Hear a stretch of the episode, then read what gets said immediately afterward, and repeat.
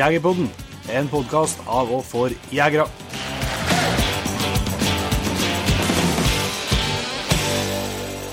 Hjertelig velkommen til en helt ny episode av Jegerpodden. Jon Inge Vik, er du i form? Ja, jeg er på taggene nå, altså. Ja, Det nærmer seg, er- nærmer seg jakthelg. det gjør det. Skikkelig jakthelg òg, får vi komme tilbake til. Og den episoden i dag er eh, første av sitt slag i Jegerpodden-sammenheng. I hvert fall vi har med noen gjester som, som ikke har vært med, skal jeg si. Jeg vet hva jeg mener. Eh, vi har eh, fått eh, tilsendt et opptak, og vi skal komme mer tilbake til det her, her tror jeg blir veldig, veldig bra. Mm. Eh, Men før vi eh, går inn på det, så tenkte jeg vi aller først skulle passe på å løfte på hatten igjen og si tusen hjertelig takk til jaktlaget som vi kaller for Patrion, eh, som den vekka her rett og slett tippa 2000 medlemmer. Mm. Det er ja, Det ble noe skåling og forskjellige greier når eh, den grensa der sprakk. Det, det var virkelig ikke overbevist om at uh, skulle skje, i hvert fall ikke så, så fort, altså. Nei, det Det var uventa, ja. Eh, Men det er jo eh, Det gjør, det gjør at det, kjennes, kjennes og føles enda bedre, da. Ja, det er helt, eh, det er helt rått. Og, Mm. og det kommer stadig nye til. og Det ser ut som de aller, aller fleste nå eh, velger å, å fortsette å bli med og støtte den jobben vi gjør, og det setter vi så utrolig stor pris på. Mm. Så um, vi hadde jo trekking av premier her litt uh, tidligere, og da trekte vi jo den 2000-premien som vi hadde lova ut, Ja. eh, som var tredagers eh, elgjakt. Så den skal vi faktisk på nå den helga her. Mm. Um, så det, vi trakk jo den litt eh, tidlig, for eh, vi tenkte at ok, hvis vi ikke når det, så får vi i hvert fall ta med oss eh, noen på jakt uansett. Mm. Og hvis vi hadde nådd det i, i mars, så hadde det vært så kjedelig å måtte vente helt til så lenge vi har fått jakt igjen. Ja. Det var det som gjorde at vi trakk det litt eh, tidlig, men eh, vi kommer til å komme ut med en eh, ny, eh, forhåpentligvis ganske så heftig eh, premie her. Vi har ikke fått alle detaljene bekrefta ennå, så vi kan ikke, eh, dessverre ikke eh, røpe det riktig ennå, men det kommer til å komme ut en ny storpremie til P3-en som eh, på et nytt mål som vi kanskje kan klare å nå i lag, da. Mm. Det det er noe det Bare glede seg hvis du kommer land med den der premien der. Ja, det, da skal vi P3-ens gjøre, ja. Den skal ja. Nei, men uh, siden sist, uh, Jon Inge, vi, uh, når vi satt og spilte inn podkast sist, så satt vi jo på en, en helt annen landsdel til og med, og, Mm. og hadde en del timer i bil framme oss. Uh, Det var ganske mange timer òg. Det da det, det var en bra tur hjem, ja. det, tok ja, litt tid. det var vær, værfullt. Ja. Stengte tunneler og det som var. Men uh, vi har jo fått uh, vært litt uh, ute på jakt etter, etterpå likevel. Mm. Det starta egentlig på ganske kjapt etter jeg kom hjem. For det ble jo torsdags ettermiddag før jeg kom hjem. og Torsdags kveld, da, da bar seg løst. For det begynte å ha blitt en del, en del snø, for å si, men en 20-30 cm Mm. med snø. Og um, snødde godt på torsdagskvelden òg. Da det slår ikke feil, det. Da blir det påkjørsler på E6-en. Så da Mm. ble det påkjørt eh, Det var ku og kalv som var observert, da, der de trodde at kalven var skada. Og det medførte riktighet, det. Så Mm. Brorsan min gikk om kvelden og fant ut at det var en fot som var, og da fant ut at da venter vi til morgenen etterpå og, og eh, bruker løshund. Det er Mm. fryktelig effektivt eh, når det er noen foter som er av. Mm. Så det gikk kruttet godt, det. Uh, Spora meg litt innpå at jeg så at hun var interessert i sporet og sleft og uttak to meter fra meg. og ja, Ti minutter los, tenker jeg, og så var det slutt. Ja. Det var effektivt og radig. Tubrutus Brutus syns det var jeg tror kortest losen jeg kortest losen og hundebjørn jeg har hatt i høst. og Tubrutus Brutus nesten syns det var litt syns det var litt kort, han òg. Men det var bra få avslutta. Kua berga. Kua berga, ja. Jeg var jekka det òg, men hun, hun har berga fint. Ja. Det er forholdsvis radio glatesjøk på når det er 20 cm med sporsnø. Det går an, da. Mm. Det var bra. Men det, vet du, at den dagen der ble det mer eh, spenning, da? Ja, det ble det. Uh, tenkte nå skulle være sånn å få funnet mer frisk elg, da. Artig på det. Ja, det er bestandig artig å ferde når det, altså dagen etter første snøfallet. Det er rart med en ferie å lete spor, men uh, det er ikke mye spor. etter første snøfallet liksom, det virker som skogen ja. står i ro. da. Ja. Så Det eneste ferske sporene jeg fant, ja, det var gaup. Ja. Um, og, ja, registrerte ganske fort at det var, at det var flere òg, at det var to, to stykker. Mm. Um, så ja, det var ganske sent på dem. Jeg slapp nå på hunden på dem, for å, så de skulle få seg en runde. Uh, det Jeg vet fortsatt ikke helt hva som skjedde der. Jeg tror hun, jeg tror hun eh, støvelen tresatte den ene, uten at hun fikk med seg sjøl.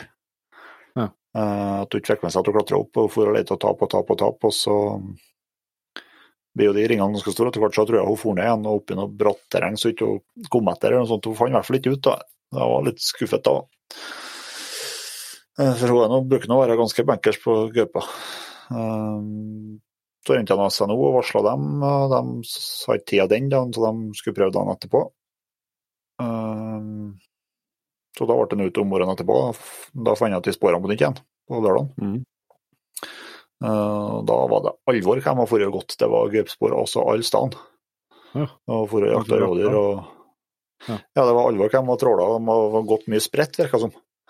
Ja. For det var mye spor, spor alene, da, men så nå da så gikk de i lag. Og sånn, altså.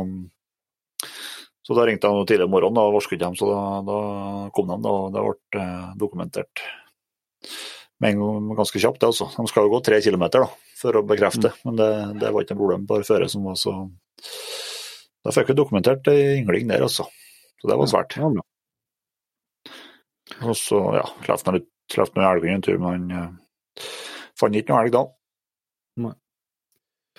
Nei. Nei, og jakta elg i helga òg. Eh, på, på Innherred der trodde jo at det skulle eh, garantert at det måtte bli elg, men jaggu ble det ikke noe Det ble ikke los engang. Nei. Tinka først. Leta og leta og leta. Jeg tror hun holdt på i over to mil. Jeg var litt Ja, hun gjorde seg veldig fine runder, og, men det ble aldri noe uttak. Så til slutt så kobla vi henne og for en annen plass med Meiko. Mm. Uh, så gjorde han en kjemperunde. Liksom veldig rar situasjon. Jeg har ikke litt sånn, jeg klart å skjønne hva som skjedde egentlig, men uh, gjør seg en stor runde, og så kommer han tilbake, eller liksom begynner å trekke seg mot oss igjen. Uh, når han har igjen et ja, 300-400 meter tilbake til oss, så, så, får vi se en elg som, uh, som springer over i myr et par hundre meter fram oss. Mm. Um, og så tenker jeg at ja, det har han sikkert tatt ut uten at vi har fått det med oss likevel. For det var litt fart på elgen. Men Eiko kom jo ikke i sporene til den, han kom jo rett på oss. Ja. Da jeg så han, så var det tydelig at ikke han hadde tatt ut en elg. Um, så han bare fortsatte å forbi oss, og så fant han ut i sporet. Uh, og tok noen sporet der, selvsagt. Og da tenkte jeg at ja, men nå er det litt lenge da, til, til det blir uttak her. Men det kom aldri noe uttak. Uh, og da var jo sporet var jo sydfersk, så han tok jo det. og um, uh, Jeg trodde han for etter i hvert fall en mil, kanskje over det òg, mm. uh, og spora. Og bra fart hele tida i sporet, men det var aldri sånn at jeg mistenkte at det var at han sprang i lag med elgen. men det ble aldri ble til uttak, så det var jæklig rart. Jeg er helt sikker på at dette måtte jo måtte bli noe los og slag, i hvert fall. Ja. Så det var snart. da, Jeg har aldri, aldri vært før noe, noe lignende. Så jeg har aldri sluppet han i et, uh, i et nytt spor uten at det har blitt uttak. Så trenger ikke å bli stålos eller uh, skuddrsjanse, selvsagt. Men, uh, men at det ikke har blitt et tydelig uttak. Så vi var jo inn på sjekka, så han for jo sporet. var vel inn tre ganger som vi skar av og kikka, ja. og der han fortsatt var i sporet. Så jeg tror at elgen var framme hele tida, bare at han aldri, aldri stoppa. Nei. At den har stø støkt fra før, eller? Ja, jeg tror ikke. Så, så det kan jo at Eiko har fått dunka ut uten at visste det. Ja. Uh, men han skulle ikke ha hatt vind til oss, og han, sprang jo på et vis, selv om han sprang langt framme oss, så sprang han jo i den retningen vi imot oss. da. Ja. Uh, men det er klart, det er jo et område med litt flere folk, så det kan jo være naturfolk. eller uh, Vi hørte noen harilos og litt forskjellig ja. hund tidligere på dagen, så det kunne jo være noe sånt, selvsagt. Mm. Men så gæli stygt, da. Det var noe voldsomt. da. Så det var noe ny, ny erfaring. Det er skummelt tenker tenke vet du, med en gang at ja, nå kommer den her, det her er jo Nå ble jo Mm. eh, man aldri Åpent skudd på åpent mål. Ja, ja. Man aldri frista til å tenke, altså. For man ble altså ikke. Nei, det virker det var litt helga for litt sånn stang ut, det her. eh, For um, jeg klarte ikke å dy meg om det. Jeg måtte jo prøve noen hunder da på cupsporene, men det, det ble Da har jeg jo ståltrua, for at det virka jo så nytt, Ja. cupsporene. Uh, tror nå i etterkant at jeg lurer meg sjøl litt, da. Uh, så jeg lærte først ungstøvelen på ene sporene der, og uh, hun tror jeg hadde rett, rett spor, for det, det var så gærent med spor ute, så hun tror jeg hadde rett sporet ut. da. Og, uh, men at det ikke kom fram oppi noe brattereng der. Og så fant jeg nei, da, nei, må rett, da skal jeg bruke gamle mål, da, så får de på fotene i hvert fall. Mm. Uh, hun virka som det koka fullstendig over for oss. Ja. Og, for hun ville ikke springe i det sporet, hun ville ikke ferde det sporet der, der hun andre har vært. Så hun ville liksom Nei. ikke ferde det sporet som jeg tror var rett veien ut. da. Så det virka som det koka fullstendig over for henne. Hun for og losa bakspor og rett veien og opp og ned og ja, tap og Ja, det var ikke noe særlig fornøyd. Og, nei, det var Så skuffa meg litt, hun gamlemor, i, i helga, faktisk. Så det er jo bare et tegn på at jeg må prioritere mer støverjakt nå og mindre, mindre elgjakt. Så får, Ja. får dem i form. Det, men det er vel Du er glad ikke av 1. februar, da? Eh, ja. Det er klart, da har man litt mer kontroll på Ja, situasjonene. og det er klart, ja. ja.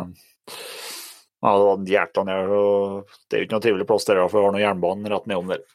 Det går ikke mange togene i døgnet, men eh, når hun drar da over lete tap på jernbanen, og så hører du toget komme, da blir jeg jaggu meg kaldt ned ryggen, altså. Ja.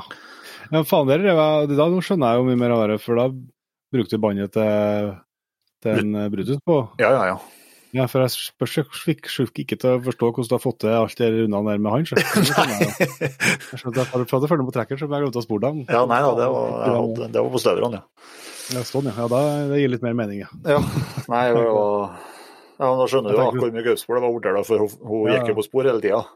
Ja. Men eh, de har jo for å jage rådyr og harry og, og alle ting. da, vet du, Så de der tapene dæken ta, var jeg sikker på at hennes siste time var kommet. Ja. Akkurat, akkurat der og da så kjente jeg at eh, ja ja. For da var ikke jeg så fornøyd med henne. Men eh, hun kom seg heldigvis av jernbanen i ti minutter, og så var hun oppå igjen. Og på den tida så var toget passert, så det var gullhår. Ja. Um, nei, vi satser på eh, bedre hundearbeid eh, i morgen, lørdag og søndag. Ja, vi får tro det. Og, øh, men en som har, som ikke slutter å imponere, det er jo Minsten Tamal. ja. Det er jo, er jo helt uh, konge, han. Minste hund med størst hjertelyst. Yes, det tror jeg. Jeg var utover eh, lag med Stula Østølen, eh, som har vært med oppdretter til Skjero og vært gjest i Jegerpodden i fjor. Mm. Um, vi var utover, Han har et rådyrterreng eh, mot Bjugn, eller Lyshø- Lysholmsund, eller hva det heter. Lysøysund. Lysøysund, ja, riktig. Jæklig fint ute der. Eh, sånn ja, berg, bergnabba og furuskog. Mm. Um, og det ble jo eh, los, og det gikk jo så det susa. Um, jeg, kan jo, som jeg har sagt mange før, veldig lite om både jaktformen og hundtypen, så jeg skal ikke eh, Men eh, Stula var i hvert fall veldig godt fornøyd med det han hørte og så. Så Ja. da er nå jeg Han, eh, men jeg er jo spent på han òg, altså hvor gammel han der inne blir. For at det er jo absolutt ikke noe måtehold når det kommer til terreng. Han jaga over en sånn dal der, og der bar seg rett ned. og Du hørte han for nedover så ble det gikk over fra skjelling til uling nedover. og så var skjelling igjen på tur opp. så det Han legger livet som innsats, han. Altså. Så, men det er utrolig artig eh, å se på han. eh, Han har liksom fungert, eh, føler jeg, fra første slippet. Ja. Men der så ser du hvor, eh, at han tar jo steg for hvert slipp likevel Mm. Men tapene blir eller, mye mindre og mindre av dem, og når det først blir, så er de mye kortere. og Det er liksom ikke noe, noe rot. Nei. Så det, det blir vel eh, jaktprøve på han, jeg tror jeg, på, kanskje før jul, hvis de finner en gunstig plass der det ikke er for, for mye snø. Mm. Nei, Han har vel uttalt det, han oppdretteren som har hakket mer kunnskap om dagsjakt enn jeg, at, eh, du, at eh, du vet ikke hva du har for et emne. Nei, altså, det, det sa jeg at det stemmer nok. det er bra. Det er, Det er bra. jæklig, jæklig artig. Men uh, før vi uh, Før vi setter over til, til gjestene her, skal jeg si, så uh, har jeg noen tips. Jeg tenkte jeg skulle ta med et tips først som jeg egentlig har tenkt, å, har tenkt på flere turer i løpet av høsten, men som har uh, falt ut før meg. Men vi snakker jo mye hund, og det vet jeg mye hundfolk som, som hører på. Eh, og vi har jo brukt siste hælene året nå, eller hva det mat ifra dyrefôr. Mm. Uh, litt forskjellige typer. Vi har prøvd uh, der, både tørrfôr og jegerpølser og forskjellig. Uh, Mm. Vært fornøyd med, med, med alt i hop. Men det at jeg skulle tipse ekstra om, det er jo litt sent på høsten nå, men det kommer da nye sesonger òg. Men det er Vi begynte jo i, i sommer å, å bruke mye hvalkjøtt, Mm. og likeens hvalspekk. Yes. Eh, og den uh, miksen der, altså, det må jeg si at uh, du setter jo til litt uh, Det er jo ikke vitaminisert, det der, altså vi har jo sånn pulver du setter, mm. men, men den miksen der, og spesielt det spekket, det har bedre vært bra, altså. Ja, det, det er klart uh, jakthundene nå som brukes brukes jevnt og trutt og ganske mye. Det, det skal til litt for å klare å holde dem i, i bra shape. Yes. Eh, Det- Og det, det vil jeg tro det er ganske ja, Jeg vet at det er flere som plages liksom med å holde hundene i, i, i bra, bra kondisjon, eller i bra Mm. At de har at de ikke blir magre da, når de blir brukt så mye. Mm. Men det tror jeg jaggu det spekket har eh, sett å si. Altså. Ja, det er ikke det jeg har blitt steikfull bare det Jeg har aldri jakta så mye med hundene som i høst. Nei. Eh, og de har ikke vært, ikke vært borti bager noen gang. Mm. Eh, og det tror jeg det er eh, spekket. Det er klart at det er sånn 200 grams-pakker eh, med rent spekk. Det er klart at det, det ber frem helsinga, det. Altså. Du skal sikkert være litt forsiktig med så ikke fôret for mye av det. Kan jeg sikkert Mm. bekke over at de blir dårlige i magen, men uh, vent nå på dem det gradvis. Og sånn 200 grams-pakke Eller de får mer enn en 200 grams-pakke i løpet av en dag, da. men ikke, Mm. jeg har ikke gitt dem mer enn det i, én smell. Og det har i hvert fall gått uh, veldig veldig bra. De syns jo selvsagt det er stygggodt. Og når du, sånn når du får, jeg brukte det hele høsten, og jeg har jeg liggende i, i bilen, så når jeg, enten at jeg får til dem så at jeg skal slippe på ny plass, og ikke fått til noe, så får de en sånn en, eller så når jeg, dagen er ferdig, så med en gang jeg får til dem, så får de en sånn en på med bilen der. Mm. Uh, og det ja, det har jeg et stortrua på. Altså. Ja, altså så radio, for det er jo 200 som er, som er vakuum, vakuumpakker. Ja. Så det er jo, det er jo radio å ha med seg. Og samme som vanlig fòring òg, som blander Det er sikkert en større fordel til meg som har flere hunder, for jeg ordner jo blander hop liksom, ja, hver tredje kveldflag. Så blander jeg opp både kjøtt og spekk. Og så har jeg også krydder med litt tørrfôr og, og det pulveret. Um, for, å, for å gi dem en god, god miks av alt. da. Mm. Det, det er ganske og det er litt interessant å drive og, og prøve seg litt fram. Hva som, Mm. hva som funker, funker bra og ikke. Ja. Um, Og selvsagt, eh, som ellers med ferskfôr og kjøtt, så blir jo Jeg syns i hvert fall at se at de blir veldig fine i pelsen av Mm. og, og lite, lite skit i hundegården og, og, og sånn, så, så det er i hvert fall en klar anbefaling herfra. Nå kommer de med Vi skal prøve nå med et, eh, et fullfôr, da. Ja. Hval, eller hvalkjøtt og hvalspekk som er vitaminisert og sånn som sånn at du ikke, ikke trenger å blande og sånn, skal jeg si. Eh, Så, så det, det skal vi skal vi prøve noe framover, da. Det blir sikkert eh, like, like bra. De har veldig trua på å ha i hvert fall tilgang til ekstra spekket. Altså. mm, Eh, I perioder de brukes, brukes hardt. Og det var jo når vi prata med en gamster i, i vår, så snakka vi om det. Altså, når du får igjen spekk og rent fett, så omdanner de jo det til, til væske òg. mm. Så jeg brukte å gi dem det på, på morgenen òg, så det er jo sikkert en, en bonus, da. Mm. Ulempen jeg ser med det er at det er fryktelig klissete å holde på med. Ja, det er klart at det, det er jo spekk. Og så lukter det fiskart Men, av fingrene. Ja, det, det tror jeg ikke var det ikke var det dummeste. Nei da. Nei, jeg syns det funker bra. det- Jeg, jeg, kan si, jeg, må si, jeg, er mer, jeg, er mer, jeg er mer fornøyd med, med å bruke um, kålkjøtt og kålspekk enn jeg har vært av f.eks. Uh, laks tidligere. Ja. Det, jeg syns det funker bedre med, med, med kål. Ja. Nei, klart altså, selvsagt det er litt mer eh, Du må ha det i fryser, og det er litt mer styr med selvsagt enn eh, enn en tørrfòrsekk. Mm. Uh, men uh, jeg har i hvert fall opplevd at det jeg gir dem litt tørrfòr, så, så jeg syns det er bra å kunne ha den muligheten. Mm. Men uh, jeg syns i hvert fall å se på, på våre hunder at fordelen med å, å, gi dem den type mat som dere er så stor at den, den ekstra jobben skal jeg si som det syns jeg er, er vel verdt det. Mm. Og så må vi påpeke at vi er ikke noe, nå er ikke vi noe hundeernæringseksperter, Eksperter. Eksperter, så, så det er bare våre meninger.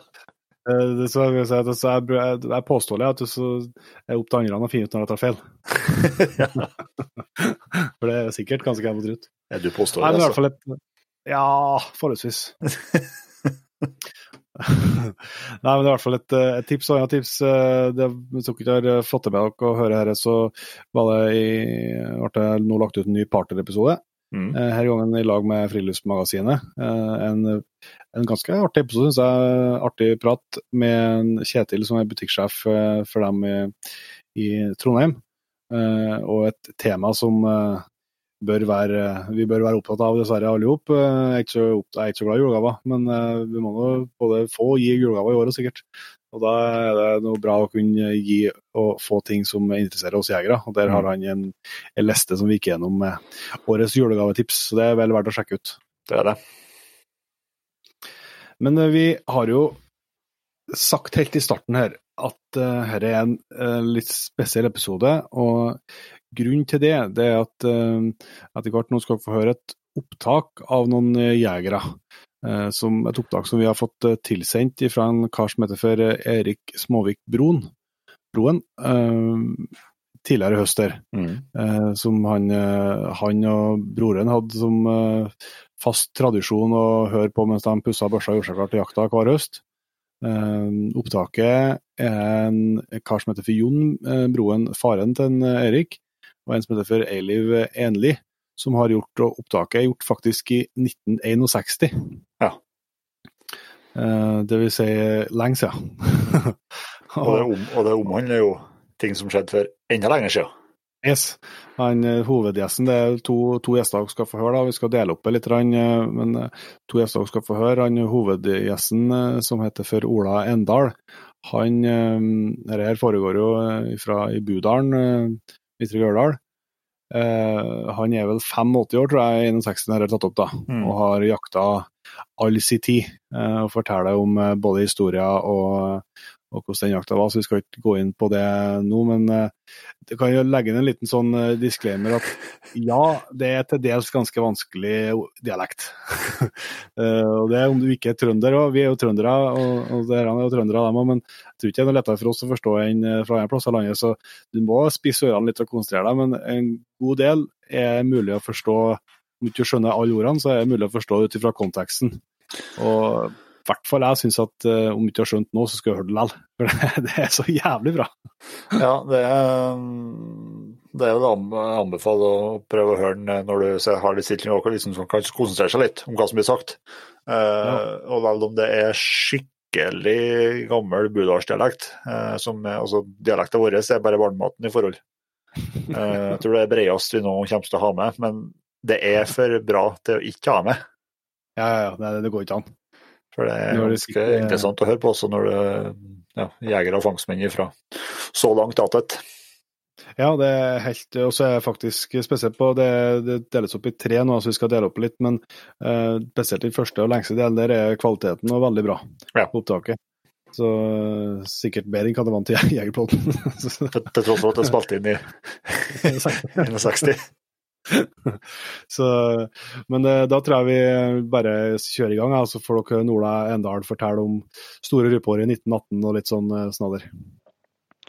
Buddhaen er en typisk jakt- og fangstbygd. Kanskje det mest typiske eh, som er i hele Sør-Trøndelagen. For den jakta og fangsten det danner jo grunnlaget for eksistensen så langt til fjells. Og i i sånt miljø så var det sikkert at det kunne bli mange topper, kan du si. Slike som utmerka seg mer enn andre når det gjaldt det jaktlivet. En slik er plassløsingen.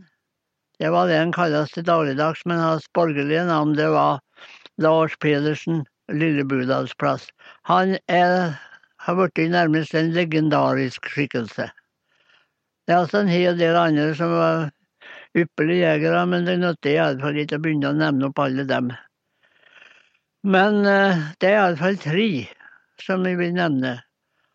De øh, var ikke bare jegere, men det var mer viltbiologer de kjente. Vilte svaner og baner, slik at øh, det var ikke noe som gikk dem forbi når de var i terrenget. Og det var Bert Sven Bjerkli, Per P. Bjerkenås og Ole A. Endal. Nå lever det bare én av dem, og det er en Endal. Og vi kaller han i daglig tale bare for Bjørnholin. Og Dagfinn Fjellstø og jeg vi beslutta det at vi skulle besøke en Bjørnholin og få han til å fortelle hvert fra sine eh, fra livet i skog og mark. Nå var vi slett ikke sikre på om hva det ville lykkes, det der. Så det var nå ikke sikkert han var i humør eller lune for å fortelle, men eh, det gikk forbausende bra. Nå var det slik at det, det var enkle saker som jeg bruka for å ta opptaket.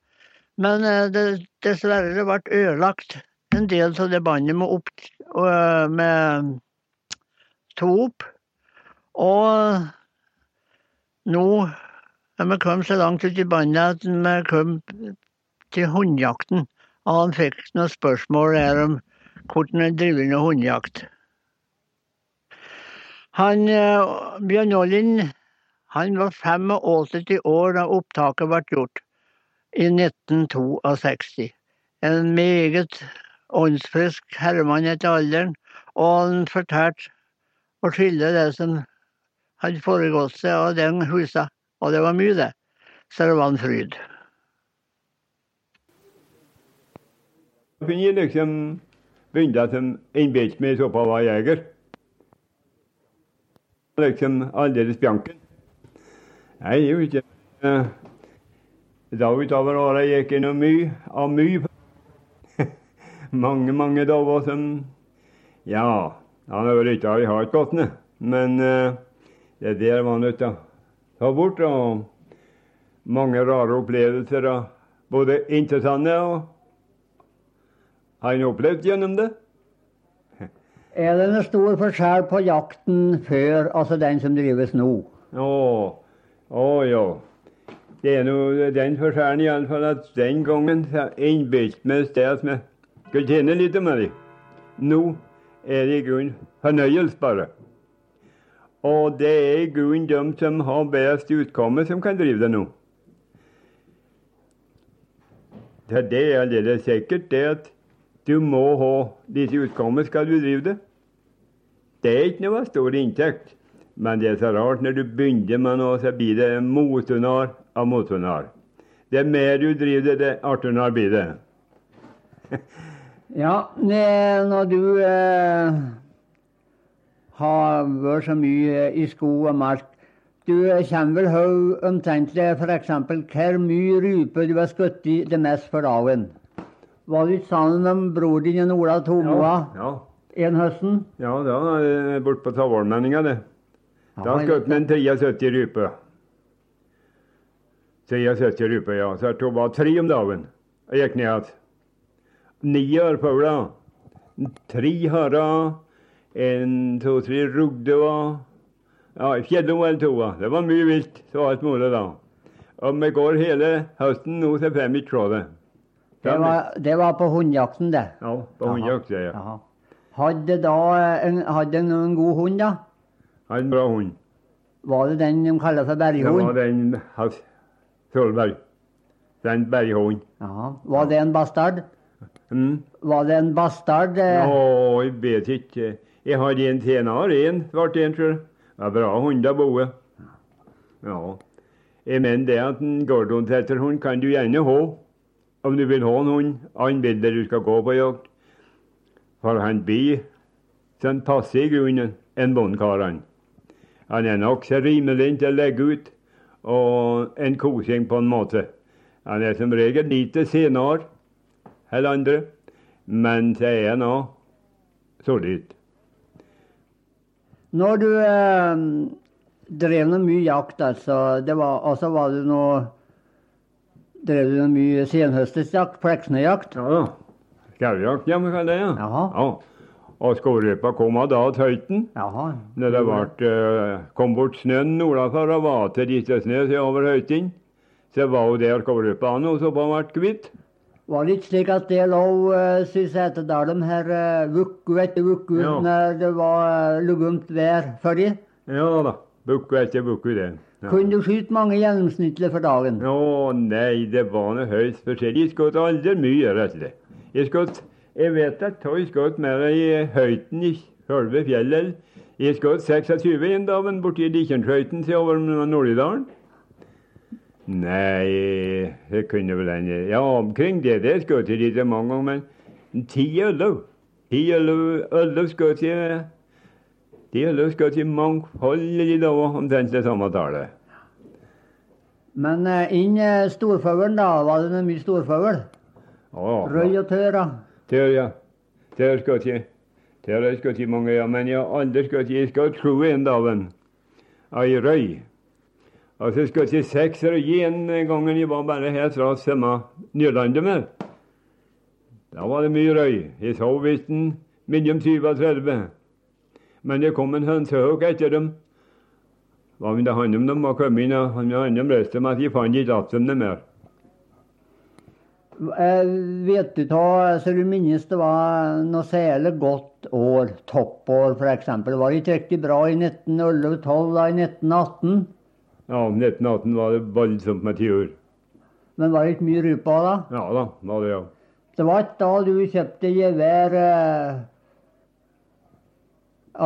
Det var ikke da du kjøpte gevær, altså, og så drev jakt søppå her. Jo, det var gevær. andre gangen det, ja. Andre gangen de kjørte gevær, det, ja. Sist. Men den høsten kjente du deg vel godt på? Ja, jeg, jeg, jeg kjente mors da. Og drev til Voss folkehøgskole. Ja. Og det kosta litt mange hundre kroner, men jeg betalte alt i hop det med jakt. Jeg skjøt iallfall for over 1000 kroner netto. ja, det Det er den av oss høsten jeg har levd tid som jaktmann, ja. Det var blitt mange penger det til Ja, verdien i dag. Jeg tenkte bra, ja. Det var 13 kroner for en tiur, så. Men eh, når det var eh, etter slike ryper eh, om høsten, kan jeg si, så hvor det vært en del av tog i snurre om vinteren. Mm. Det tok noen del i snurre om vinteren. ja ja da. Var det helst på Likkjendalen du var da? Det var å se over med Ja, vi begynte nå her oppe med langrenna. Sette opp litt da, se over det. Helt oppe på Likkjendalen. Vi kunne ha en 500-600 snurrer mange ganger, det. Ja. Kunne ha stor fangst på en sesong en vinter. Mm. Kunne du ha mange ruper f.eks. for, for sesongen? Nei, det er ikke så godt å si, men ja, det var fem vintre, vi gjorde ikke verst med de, så. Jeg husker en vinter, men årstallet skal jeg ikke si nå. Men ifra de eh, Du vet, det var styggfaktig, men jeg var jo vel rett. Sauer med rett av dem det jeg kunne julaften. Men De som var fornøyd gammelt, så spressa de dem til jul. De skulle ikke stå i julen. Nei, de skulle jo ikke det. Det er i pakt med den jaktloven som er i dag, det. Nå er det fredag fra 23. til 30. Men til nyårsaften, da kjører de Nordjødin. Da hadde de 114, 114 i julen. som jeg hadde tid siden. Jeg rett dem julaften. Det var noe rypete for de om eh, ja. ja. Hvordan var våpnene som de hadde før, da, sammenlignet med nå? Hæ? Hvordan var de våpnene, haglgevær altså, sammen, dem de hadde før, sammenlignet med nå? Var det Våpnene, mener men du? Ja. Nå, det var ikke aldeles dårlig da når vi kjøpte når jeg kjøpte en Hagensport, jeg var i skammende gild borte. At vi ikke skulle ha vært bare, det skulle aldri vært lov å bruke hurtigskytende våpen. Jeg farte Martin en gang oppover fra Hiavallet, men oppå sjøen. Han skjøt fem skudd, han skjøt fem ryper. Skulle ikke ha vært da å bruke mer enn to løp. Du som har drevet så mye jakt, du har noen forskjellige opplevelser. F.eks. du har vært borti litt styggvær, Ja. og livet nærmest Bare- kanskje har stått på spill. Bare dere må gjøre om jeg kom ned igjen. Ja. Ja, det som det liksom aldeles har vært på Jeg kan gjerne si at sjansen vært liten for jeg kunne truffet folk med. Det to ganger, ja. Det, det kunne vært moro å ha hørt. Ja. Du må fortelle oss litt om det. Ja, det var en gang i tatt utover en berghammer i Nord-Idal. Det var noe trist. altså. Det var så stygt vær kom, jeg så ikke. Altså, men jeg kom nedpå ganske på ei bra røm. Ganske nede attmed berg på boe siden. Der da. Og ett av skyen drev om midt på en fota. Jeg traff meg i ansiktet, så slo, så slo sønnen min litt til brettet, den enden som kom opp der det gikk òg. Men uh, jeg, jeg retta opp igjen. Jeg får da ett etter rev, så. Og så har jeg forskjellige slag i sekka. Spiker, herstrå. Så la jeg til i skit og fremdeles på de som mater det brettet. Så slo jeg inn en spiker på hvor leia bruker herstrå over som potle. I renten av nordlig Setesdalen Jeg vet ikke rent ikke hjem igjen. Så jeg sa dem nede at de skulle ikke noe redd for meg om jeg ikke kom igjen. Jeg rente på de fremdeles, da, liksom. Nå ble det ned. Og nei. Eh, været var vinter da litt. Ja, isen litt, så inn kom når blåbærbekker, så. Ja, så var det en gang jeg var ute. Da var det, var sykt vær, ja, da jeg var oppe i en Haldo. Var Når vi hørte sånt med blåkjønna, så sa, sa han det at han ville renne på østsida at Nordkjøen, der hadde han i soksene. Og jeg måtte se over på vestsida at Nordkjøen altså innom Nordidalen. Den som først kommer når i den skårdalen med Nordkjønna, og der må han den med bifølge. Ja, været ble stygt. når jeg kom dit, så så hadde vært der. Men den var borte. Det sendte spor etter dem der. Den hadde ikke tørsa. Men jeg kom når med Blålbekka. Der satt den inne i berghull. Ikke langt nede av kjerna der, der er liksom. Der satt han bortunder han. Jeg måtte vente her og se om det kom, sa han. Det vona med penis i her og vest, satte meg legge til over, sa han. Ja, og da var han ikke høy på ryggen heller, nei. Var like vis på om vi var gode til kamp. Men det gikk nå bra, da? Det gikk bra. Men hva hadde ikke ordentlig, men da var det Ja.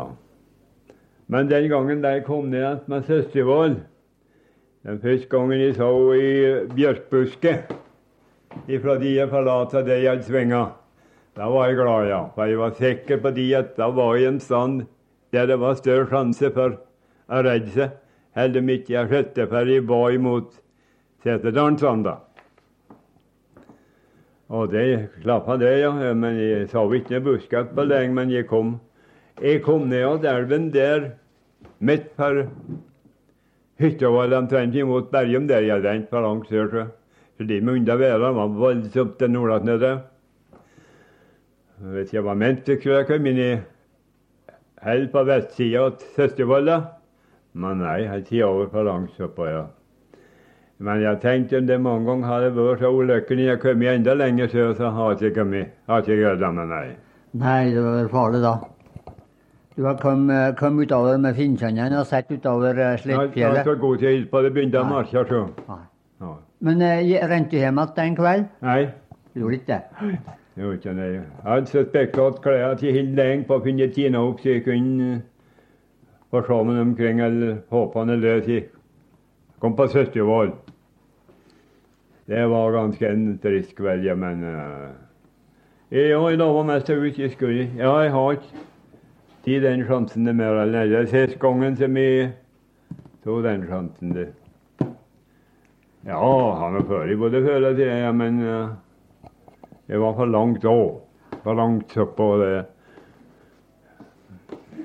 Jeg vet du eh, drev altså fanga kvistkattur eller snøugle søppel. Ja. Ja. Var det ikke slik at du send, sendte dem til Tyskland, til Hagenbeck? Til Hagenbeck, ja. Det zoologiske havet i Tyskland. Er Hamburg. Tyskland, ja. ja da. Jeg fikk det til flere ganger, så. Ja. Ikke noe av jeg kjent så godt med. Det har vært god betaling for det, da. Ja, da jeg fikk en 15 kroner for førstsendingen, og så fikk jeg opp i de jeg sendte, de siste fikk jeg 35. Først ikke. Først ikke? Ja, det var bra, det. Eh? Ja, det var fin betaling. Ja, det. var fin betaling, det. Ja. Ja, var det. Men hvordan du fanga den? Ja, det var nå på høyst forskjellige måter. Var skutt jeg på. Om det går av i dier hvor det fer til en veng, eller noe sånt, så slipper hun seg ned, det kommer luft gjennom henne. Og de ungene som vi fikk til, De var det som regel De hadde noe mye å røye om. Jeg får da flakk bortover De fløy, De kunne fly 100 meter, de kunne fly 150 og kanskje lenger. Men når du var bare kjapt nok til å komme dit at der de hadde fløyet opp, så satte de seg på en 100 meter. Når du kom dit igjen, så fløy de opp, men da fløy de ikke ned til kanten. Fløy over meter bare. Ja, da satt de så og gapa. Hadde du ei halv angerstangpisk i hånd, og la hun nedpå, så satt de og gapa til du så dem. De gjorde ikke noe forsøk å fly noe med. Men det var ikke noe farlig inni håndtere, så de uh... Nei, når du passer føttene til jo ikke, Ja. og det må sitte så høyt med kjefta. Nebbet er vel ikke farlig? Men makrellen kan de sette gjennom seg så. Bøsa seg mi som gang utover dem, men det var gjennomkommet gjennom tøya seg så. Føttene, kløen. Ja. Men eh, har du drevet noe fangst av hønsehøker, ryp- rypfelk og sånt? I, no. Ja, ja. Det har jeg gjort i en tid. I er jeg ikke sikker på om jeg har tatt noen. Kjell. han er noe skjellig, han da. Det vet ikke hva det var. Jeg var en gang jeg tror i i, um, um, Tjådanga, men uh, jeg var for sen ute. Jeg var, jeg var tatt. Jeg har sett at året, men ungene var ti. Men da jeg mursåka så inn jeg mye med fikk av skuddpenger for henne, så. Ja, det er mange ganger det er gammel lensmann. det Han forsto ikke bedre på det, ja? Ja, han sa det vi kom ut til meg. Nå, er det her.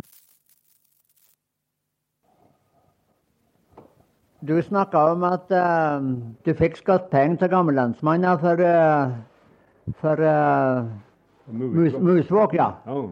Ja. Han forsto det altså ikke bedre, gammellensmannen, da. Mm. Han forsto ikke at uh... Nei, det forsto han ikke. han, og Det gjorde ikke jeg. Jeg visste ikke han heller. Avbetaling for sånne stygge fugler. Ja. Men det tror jeg ikke det var nei, den gangen heller. Nei, det var neppe det. Nei, det tror jeg ikke. Men, Men for dere var det poenget altså, å tjene litt på dem? ja, det var det. En spurvehøk.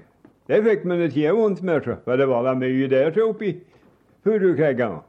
Det er nå de som får spurvehøk i dag, vet du. Det vet ikke. Neppe, vet. Det er ikke det. Nå, nei, det er ikke sagt det. Nei. Men uh, hva du regner for den mest interessante jakta? Er det røverjakt? Ja, Rødjakt, ja. Ja, det er den mest interessante, det. For han tror nå de, han så at han, uh, han er noe redd. Han ikke får sånn at igjen. For eksempel eh, mye russ nå. Han, har- fått skjøtt meg, så kan jeg noe i meg. Det er nødt til å være etter. Du kan igjen sette det i kakeskive, du. Han glemmer nå det at han For det er ikke en nyhet for han om å se litt av folk. Å se i hvert. Det er når du forfølger dem, at en forstår det fallet. At han forstår det, det gjør ikke noe. Men bien var det at du bare skulle etter honom, så det er flere ganger han forstår det du. Ja, da kan du nå gi det for det først, for ingen som tjener du. Det ser ut som at det er en del som mener det at nå blir det bedre føre, ja, så skal jeg komme etter kara. Det er ikke nøye om hva det spør. jeg. Hvis du kunne ta den på den måten, så hadde det ikke vært noen der, så. Du må snike den. Ja da. Men uh, for eksempel når du har sittet og spekulert på den, da ser når det Ja, gi det tida, men du er gjerne tving omkring. Jeg legger det. Har du klær på det, legg den sånn litt. Det er ikke nå begynner han far din på, men kommer der du ligger. Da er det tida å spekulere på han. Av tida har han handa. Han det er han som ligger på scenen, så han det han er. Det er mange, mange snygge fakter på ham. sjø. Men det er interessant, det jeg vet. Jeg kommer jo Det var en oppi fjellinen vi kaller Stras Ola Festberken, oppi all ganske øverst Bjørkkråken sømma. Det fikk jeg se en jeg kom opp gjennom en gang. Ja, jeg får etter sporet. Men så fikk jeg se han over oppi din. Da var han som annerledes den stå på bakfot som han sa oppi som i kroket bjørk. Der var han aldeles bom rolig, for han var nok hvit kledd. Så jeg så på han litt. Jeg tror faktisk jeg at han hadde revet det før. Da jeg kom der, så rente jeg akkurat samme leia som de kom oppover. Det var i gammelt tre. Jeg tror han gikk på undersøkt, jeg. For å være aldeles sikker, da. Om det kunne være noe av vatten i der. Han har vel kanskje henda men opplevd det, jeg vet ikke. Det rente jeg ikke oppover da jeg kom opp i brona. Eller før jeg kom terreng. Der lå han. Han la fra stras innenfor broen på ei liten forhøyning nede i ei grubbe. Det er ikke noe langt innafor, men var en liten forhøyning. Jeg hadde bare havla. Han samme jeg kikket over, så så vi den med en gang. Hva som det lå i stor, gammel hode der. En rundel. Så vi sammen børsa med en gang. Det var ikke lenger jeg var sikker på i kurim mitt hardt hogg. Ja da, jeg skjøt på den der i halvt året havl. Han røvte lite grann, men fælt lite. Han rulla seg som tatt i tuven litt. Men jeg har mest ikke tuska dyr som det var ømlenar av tuska. Og gjør en så ømle på meg. Det har gått i et av de dårhavlene gjennom ryggen på. Kunne ikke komme noen sted. Måtte bare finne seg tid at jeg kom av tyskerne. Ja. Men eh, røveren er nå en kar som er temmelig vanskelig Ja, vi kan si at han er meget lur. ja, det er det. Ja, Han, han, har nå lurt det mange ganger. Ja, han er, han, jeg har nært den mange ganger, men han har han nært meg flere ganger, da. Ja da. Men det er artig å se han. Ja, det er jo helt interessant å se den karen Den holder på å selge. Ja da. Jeg vet eh, jeg skal si en som var Sandhaugen en gang. Han holdt på oppi lemmen.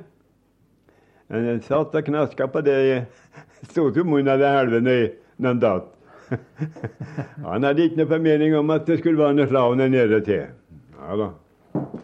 Men uh, du minnes nå den tida vi hadde, hadde Kviterød, Ja. i Ja. Han drev noe jakt på både høst og vinter, da? Ja. Et- Kvitshaugen var noe- Det var naturlig det gikk galt med han, så han var seriøst. Han var hvithaus oppå her, og blårøv i to et tok tre blårøver samme uke en vinter Du bruker soks, da. på soks, Ja. Ja.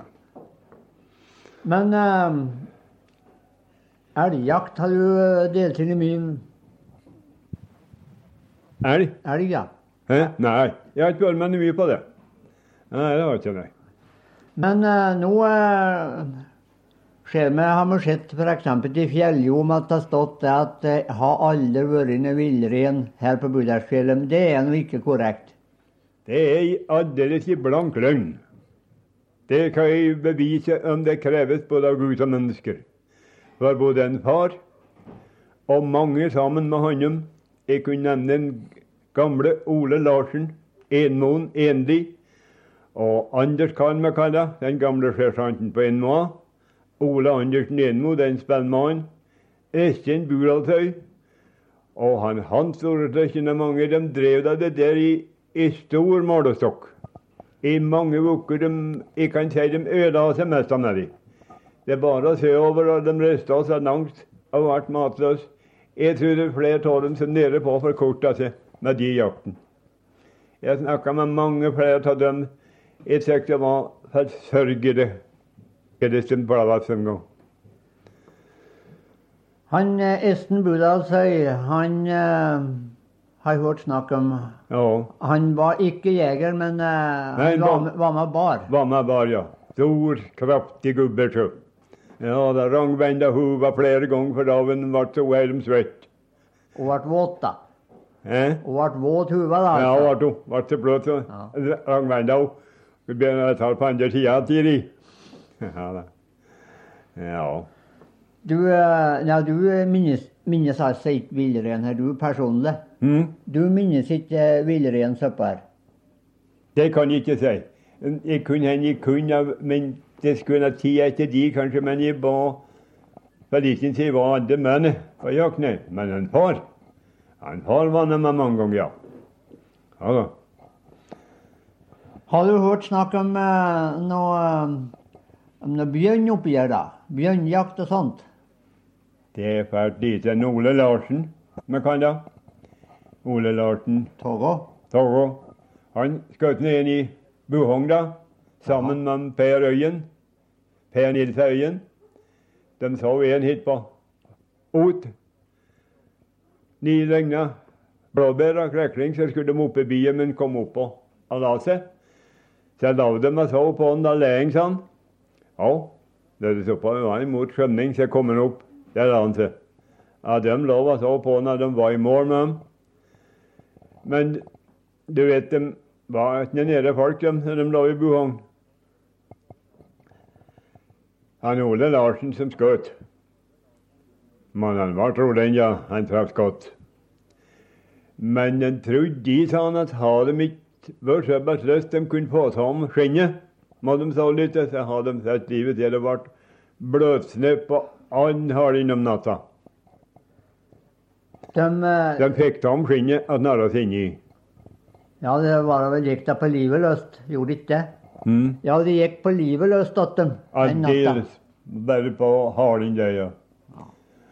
Var Men, eh, var. Det var ikke den gangen en Ole Larsen Tåge var i byen og så avhandla det skinnet? Ja da. Ja, det var til han om det. Jaha. Ja. Hvordan eh, Per Nils Øyen og Ole Larsen var vinnerfelt, vet du. Ja, Ja. ja hvordan det gikk for seg, Det det? gikk ikke noe rett til det. Og ærlig. Og var nå mor hans. Per Nils Øyen nå, da. Ja. Venta de skulle komme igjen. Meg i kvartid, da. De hadde nå ikke lortet Hva jeg trodde på han de kom og ikke så de kunne kjøpe seg en kopp kaffe igjen, nei. Var det så de hadde drukket opp hver øre. De hadde ikke hatt det nå de kom hjem igjen. Det var ikke den gangen en Ole Larsen Togo um, våkna opp igjen etter rusen oppe på domkirkegården. Ja, det var vel det, vet du. Ja, vi tror mest hun sa det. Ja. Hun sa sjelden om det, men hun, hun var ganske lite tungsint over det, ja. Var han ikke borte hatten igjen, Ole Larsen? Mm. Ja, var han ikke borte hatten at Ole Larsen Tove? Ja, ja, han, ja. Han påstod presten en tid.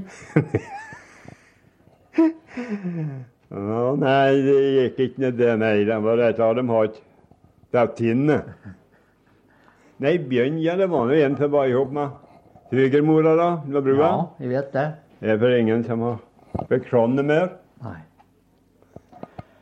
Har du noen eh, Kan du nevne noen eh, virkelig som har vært en svær, en svære jegere oppi her?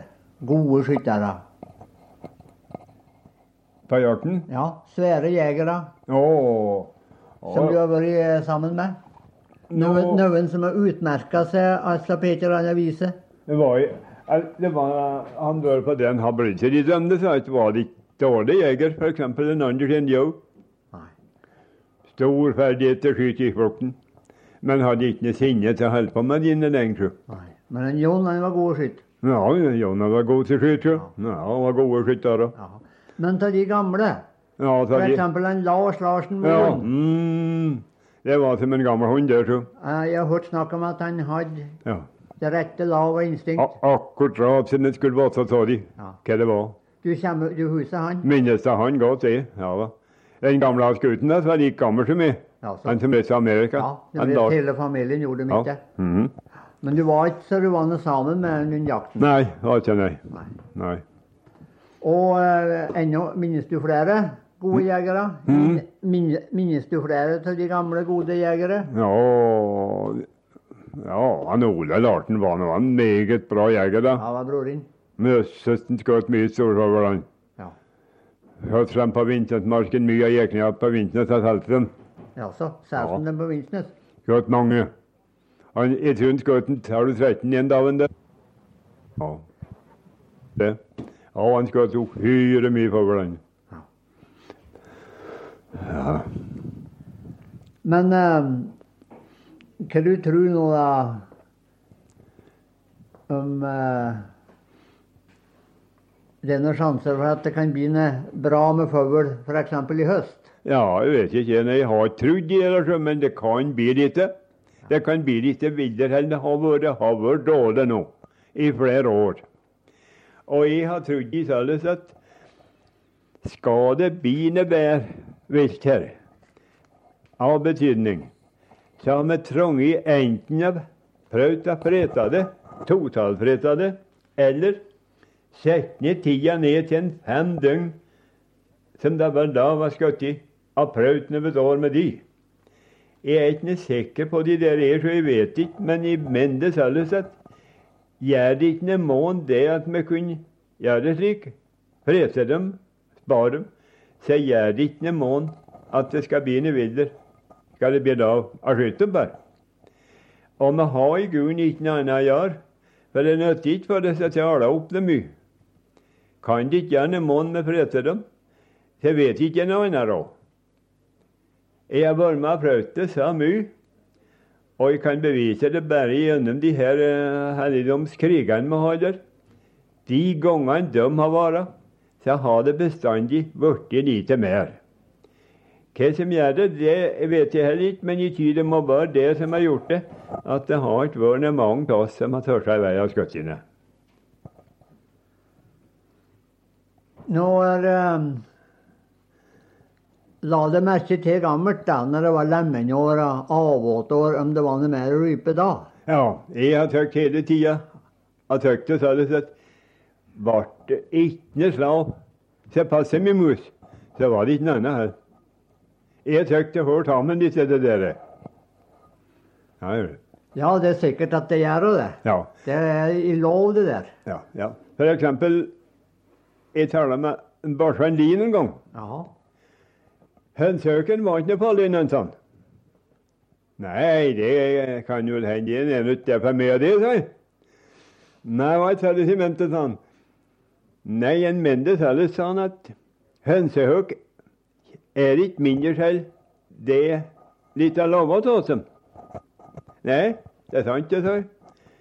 Er det litt annet vilt der? Rype og storfugl som er lite? Da er det når han søker, kommer det bort, og ikke opp, så kommer den bort. Det er det som gjør at han kommer bort, altså men kommer igjen. Han kan ikke være der ikke finnes noe slag. Nei, vi har tenkt så mye på det, sånn, men det, det der er så så det. Nei, det er vel sikkert det at alle rovfugler, dem eh, er det ikke noe mat. Ja, De har, de, eh, da har de overhodet ikke re. ja. De venter til det blir godt matår. ja. Det er naturlig. Helt naturlig. det der. Nei, jeg vet ikke, men eh, jeg har vært overmåte hardt stemt for at Totalfredning det er det for ikke en gang til å prøve. Nei, det går de for ikke med på noen sportsjeger, men sett det ned til fem døgn. Og da var jakte. Det er at det i grunnen de får ikke mye mer enn det de. Og for oss andre det er da ikke nå, iallfall, nede til at en er nøye om hvor lenge det er for å innbille seg at du skal ha noe for det. Ja, Jon Inge, det var eh, første delen av eh, opptaket. Det er ganske eh, altså, jeg, Det er mulig at jeg er en raring, men jeg må si at det her synes jeg er helt fantastisk. altså. Ja, det Vi har jo sagt det før at vi har en forkjærlighet for å prate med gamlekarer. Den kjærligheten blir bare større og større. Ja, altså her, her er jo sånn som ikke vi har fått muligheten til å gjort. Ja. For eh, han har jo Ola her, de har jo levd i ei tid som ikke vi har sett, eh, sett noe av. Så, eh, og det er mye sånn, og det er som selvsagt vi var inne på, så er dialekter litt vanskelig, så jeg skjønner at det er enkelte både setninger og kanskje deler som er vanskelig for eh, å, å få med seg, og det er det nok for, for oss også. Men uh, det er det som uh, jeg beit meg merke i blant annet det han snakker om betalt skolepengene eh, med jakta, og han satt igjen med, med 1000 kroner netto. og det er klart at eh, 1000 kroner netto høres kanskje ikke så mye ut i dag, eh, men når han sier også at han fikk 13 kroner per tiur, Ja. så, så skjønner du at det, det blir jo et og annet vilt ja, for å få til, å få til tusen, over 1000 kroner. Ja, ja. Ja, og liksom eh, det er også jakta også med alle her eh, alle snarefangsten, og de vanvittige mengdene de fikk på, på snarer. Ja. Og liksom å leve av skottpenger og, og ja, ikke minst det rovfugl- rovfuglopplegget de holdt på med. Ja, sendt fanga snøugl og sendt til Tyskland. Ja. Det er ganske Og, og som var ja, altså, Den historien om eh, den snarefangsten i jula, han skulle ha plukka ned snarene. Mm. Eh, så fikk vi litt plukket ned riktig alle ihop, da.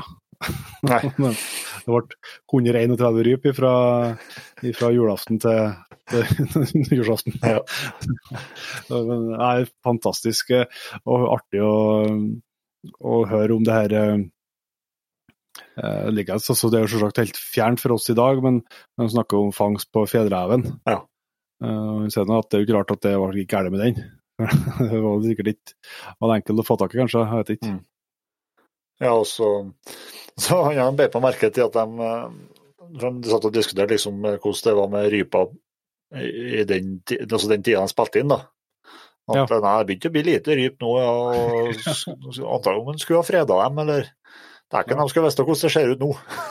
for, for jeg tror det er artig mindre ryp nå enn det var i 6 på 60-tallet. Ja, det nok det er også så er det vanskelig å vite. Altså, vi, når vi med når vi har snakka med gode gamle jegere, skal jeg si, så har de jo løfta frem en god del år både på 60-tallet og på, eh, på 70-tallet og 80-tallet utover, Ja. som liksom store år. Eh, men du vet jo ikke likevel nødvendigvis vi da, hvordan eh, de var mot storårene som en Ola snakker om i Nei, 1918 igjen, liksom. Så hos, eh, men samtidig så er det jo artig, også diskusjonene er jo eh, noe av det samme. Um, og ikke, vet du, ikke hurtigskytevåpen og, Nei. og det, det er litt forskjellig Og det er så var selvsagt på at det var jæklig bra, det syns jeg, historia om den, den bjørnen som har skutt opp her.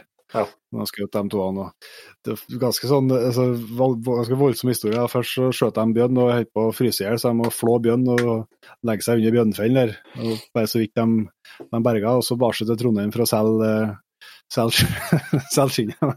Kom hjem sammen hvis de har drukket opp alle pengene. Han ene har våkna opp på våkna opp på eh, Kjerkålen utenfor Nidarosdomen, og hesten, presten har tatt uh, hatten. det, er ganske, det er ganske mye friske saker her. også. Ja, ja, ja. de hadde det artig før òg. Jeg tror det. Og så er det en ting som jeg tenkte jeg skulle eh, trekke fram i den første igjen der, som eh, egentlig nesten blir nevnt bare med en, en eh, bisetning eh, av en Ola med, som ble angrepet av bjørn. Uh, og at ikke jeg har fått fortalt, i hvert fall, så er vel det siste måte, dokumenterte og kjente bjørneangrepet i Norge. Mm. Uh, som ikke har noe med jakt å gjøre, i hvert fall. Eh, og det, Han omtaler henne som svigermor, og Erik Småvik Broen, som har gitt oss eh, det her opptaket, han, eh, det er oldemora hans. Ja. Og jeg har fått en fortelling sikkert fra ei bygdabok eller et eller annet, her, så jeg kan lese om at ikke det kom fram så, eh, så godt i episoden. Der står det altså Sommeren 1881 ble Marit Lillebudalsbro i Budal overfalt og slått fordervet av en bjørn en dag hun gikk fra setra på Rognesvollen i Nøderdalen for å sette til budskapet som gikk i havna. Årfallet foregikk et lite stykke sør for setra, like ved veien som fører til Strynerdalen og fire-fem kilometer fra gården Tovmo. Bjørnen og Marit møttes ved en haug som eh, tok bort utsikten, så Marit så ikke bjørnen for hun kom like borti dem. Den sto på bakbena, og hun syntes det var stor som en hest. Med det samme fikk hun et slag så kraftig at hun slengtes ned i en bekk og ble liggende. Bjørnen forsvant, og hun så den ikke mer. Marit besvimte ikke av slaget som eh, bjørnen trakterte henne. Hun kom seg opp igjen og gikk på setra. Ingeborg Sørløkken, som var eh, på sin seter ikke langt unna, kom nedover da hun hørte Marit huie. Marit var såret på begge armer, ryggen og halsen. Sårene var små, men de blødde sterkt fra såret på halsen. Dagen efter ble hun kjørt i heim, i seng på en skranglete slede. Da man tok av henne tørkleet, datt en beinsplint fra, ut fra ermet. Så altså, revet bort en bit av beinet på venstre overarm, står det her. Mm. Så det var en- forholdsvis eh, så står det her at bjørnelabben hadde da nok vært tung. Ja. Eh, grunn, til å, grunn til å anta det, da. Forsto på en eh, Erik når jeg prata med han, at uh, de uh, har vel hørt historier og kanskje eh, ja, litt, litt annerledes fortalt i, i familien, da. Men Mm. der og, at, i hvert fall at hun besvimte og ble liggende en stund. Ja. Men, eh, så det er jo dramatiske ting de eh, er inn- innom òg, delvis her. Ja, ja, ja, det er det. Nei, interessant. Men vi har vel eh, flere opptak på luringa? Vi har flere deler. Vi setter over til neste runde med en, med en Ola. Under redigeringa av det der bandet så har vi et, etterpå kommet over at det er nytt, nytt band som en Ole Endal har, snakka inn. Og uh, i første intervjuet der det nevnte han en Arthur. Det er hans eh, borgerlige navn. Det er Arthur Brøgger. Han som har vokst opp i Budala, og han var politikonstabel her i byen. Og en Haldo, som han sa, det var svogeren hans. En Haldo Setermo, eller Haldo Sønnmoa. Og på slutt da, så får vi høre hvordan det var med rypefangst og sånt i intervju med Jon Dahl. Herr Myrin, som man kaller han til dagligdags. Jeg vet ikke. Ja. Ja, når du var så mye, var så mye i Setesdalen på jakt, var det noen sære kompiser du eh, erindrer godt? Jon, kommer de over til jaktkompisen din her når du drev jakt? Jon Svendsen, eksempel. Ja, ja, han treffer nå. Du var ikke sammen med ham? Ja, nei, det var ikke. Jeg jakta alle sammen med men jeg traff ham en gang, ja. Ja. Fra med meg. Ja visst, ja. Har du sett en låt til? sa han. Ja. En dag når jeg treffer meg på vekka. Her borten låt. Jaha. Har jeg ikke tid etter så hot. Har du sett en låt til? Lytta på at du skulle finne låten. Men Hallo Sætermo, Hallo, ja. han var du sammen med. Ja da, Hallo var en God jeger. Ja, Hallo var en bra jeger, det. Ja. Ja, ja, vi var sammen med han, men Nils Hestfløtten, det var en bra jeger. Arn, Arn Kroka. Han var du sammen ja, med. Ja, Arne Kroka var han jo sammen mye med. Ja. Han var en bra jeger, ja. Nei, nå skal jeg spørre deg. Har du skutt mange ryper, f.eks. det mest for ett skudd? Om Med ett skudd? Ja. Jeg, jeg, åtte. Åtte med ett skatt. Ja, åtte skatt med ett skatt, men åtte skatt med to skatt litt mange ganger. Ja, så. Men de fikk de åtte med, de, med ett skatt en gang. Ja, så. Hva det var for test det? Det var Nora i klumpen, vi kaller Nora i gråhytten. Men den andre kroken, han skjøt elleve med to skatt. Og det må man si er nærmest verdensrekord. Det er vanskelig å slå. Jeg vet ikke de at det er noen som har skutt inn i mer enn skutt elleve med to skudd noe i uh, han. Jaha. Ja. Hva pris var det for rypen da, f.eks. første bundet? Hva du fikk for hver rype? Ja 55 og 60 øre. Og skatta dem lagde du sjøl? Ja da. Ja, de fikk vi til fire-fem øre. Fire-fem øre. Ja. Men det er samme patroner. Alt må det være når og det gikk tur. Og mange ganger ble de det bruker ikke det klipp bare. Men ja. når det nista dere ut der slik og se dem, hva det var sele det tomme i eh, ryggsekken? Hva slags mat hadde med dere? Mm. Hva det var slags mat det hadde med dere når dere reiste åt seteren? Var det det, det var hoved, hovedsakelig kake. Jeg hadde. Ja. For jeg har hele tida vært sånn, sånn kar at jeg ville ha bare tarmat. Ja, du har ikke vært noen eh, kjøttspiser, da? Ja, ja, Hadde man en tuppbitar til man om kvelden, ja. Ja. Det hadde nog man. eh, Man i par kakeskiver på dagen en med maten som en, ganske som en hund på truttet. så sa det att det er jo så gå. Ja. Ble ikke bukket nej. Nei. Men det hadde nok altså neste var borte hele uka. Ja da. Og det kunne være lenger da. Ja da.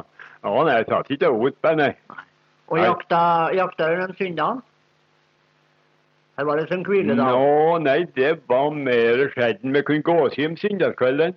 Men om søndagen vet jeg mest ikke ja, det ble noe helt i morgen sist det jeg forrige. Da ble det mer til dit. Den første jeg så som drev jakt søndagen, det var en Dornfeldt Jensen og en doktor Bøkert som var i Tomoen. Jeg var dit en søndag. De søkte på jakt søndagsmorgen. Det var de som han falt inn på. Det var liksom eh, bredda med skikk og bruk her, da. Ja, det var det. Det var det. Men nå har de tid etter. Ja, men jeg tror det at det er ikke rett, det. Det skulle ikke ha vært det. Nei, nei. Nei, det tror jeg sagt det hele tida. Jeg, jeg, jeg tror ikke den er rett. det.